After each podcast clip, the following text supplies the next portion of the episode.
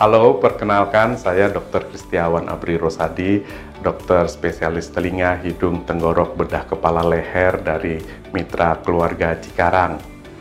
Pada kesempatan kali ini, saya akan membahas tentang kebiasaan yang dapat merusak telinga. Banyak yang tidak menyadari bahwa ada beberapa hal yang dapat mengganggu kesehatan pendengaran. Jika hal tersebut tidak diperhatikan, dapat berakibat fatal. Berikut adalah kebiasaan sehari-hari yang dapat memunculkan gangguan kesehatan pada telinga. Pertama, suara keras. Suara keras merupakan salah satu kebiasaan yang bisa merusak pendengaran.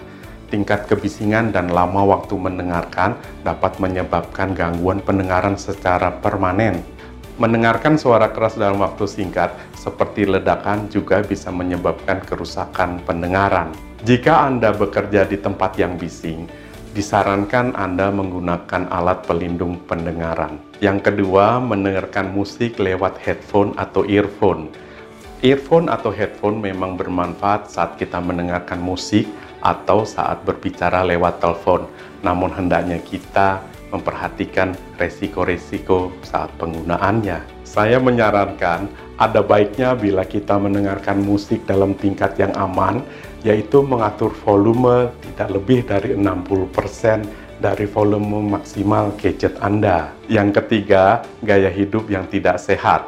Gaya hidup yang tidak sehat dapat mengganggu dan mengakibatkan melemahnya kesehatan telinga, seperti kebiasaan merokok, Kebiasaan merokok dapat mengganggu kesehatan pendengaran merupakan fakta yang mengejutkan bagi banyak orang.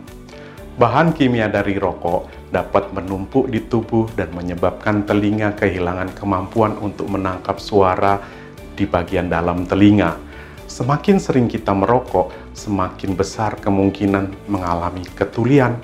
Yang keempat, tidak berkonsultasi dengan dokter.